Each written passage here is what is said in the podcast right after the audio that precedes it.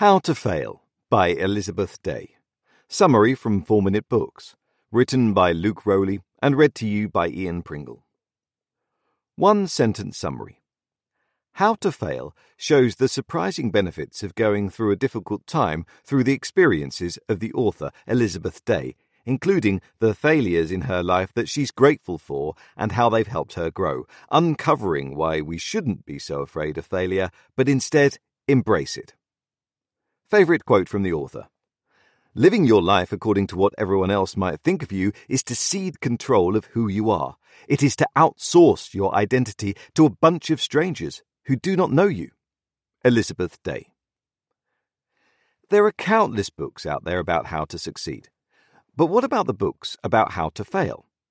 Let's face it, every one of us will fail at some point or other in life, so why not learn how to make the best of it? How to Fail Everything I've Ever Learned from Things Gone Wrong by Elizabeth Day is exactly that. She gives an honest guide on how to get through the hardest times in life. But that's not all. She will also teach you why failure is a good thing. You heard that right. She reveals that our failures teach us some of the most important lessons in life, like who we are, what we want, and how we can improve. In the end, how we learn from painful experiences in life can turn our supposed mess ups into successes. Here are three of the most helpful lessons this book taught me. 1. Your 20s are a great time to mess up and learn from your mistakes. 2. Failing in a relationship can teach you a lot about yourself. 3. You can be successful and also experience failure in other areas of life. Failure is a good thing. What? Let's jump right into these lessons and learn why. Lesson 1 Your 20s are a great time in life to make mistakes and learn what you really want. Most of us have probably failed at least one test in our lives. It feels pretty awful, right? But what we don't realize is that failing probably taught us something important, like what area we needed to study harder in. When best selling journalist and author Dolly Alderton was rejected by the college she wanted to attend, she was shocked. She had lived a pretty coddled up life until that point, and she wasn't used to rejection. Now, she's grateful for the wake up call from her entitlement in her early 20s. It helped her prepare for the harsh realities of adult life. In fact, your 20s are a great time to experience failure and learn from it. It's a time to prepare for adult life and realize who you are and what you want to do with your life. How else are you going to learn without stumbling a few times first? Your 20s are the time to transition between adolescence and adulthood, and there is no rush. Day often reflects on how she was so serious about starting her career and landing her husband right after college. She now realizes she didn't need to be in such a rush. She should have spent less time making everything in life be perfect and more time finding out what she really wanted. So, if you're in your 20s and you feel like you're failing, relax. Lesson 2 You learn a lot about yourself when you fail at love. After a few long term relationships in her 20s, Day settled down and got married. But, unfortunately, the relationships she had were pretty old fashioned and she was quickly the cook, cleaner, and shopper, all the while holding a full time job. She would tell herself that she was a strong woman for doing all of the chores, but she was actually putting the men in her life before her well being. In short, she was failing in her relationships. With this came a drop in her self worth and eventually a divorce. While anyone can tell you divorce is absolutely not something you want to endure, Day acknowledges how important this experience was for her. It not only helped her find her voice, but also realize what she needed in life.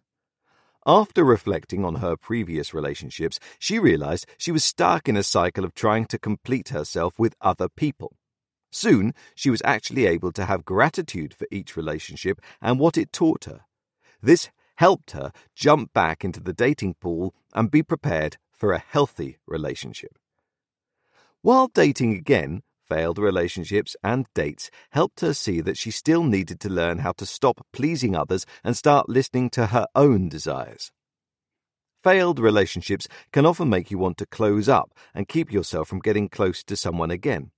But one of the most important things Day learned is it's important to stay open even when you've just had a painful heartbreak.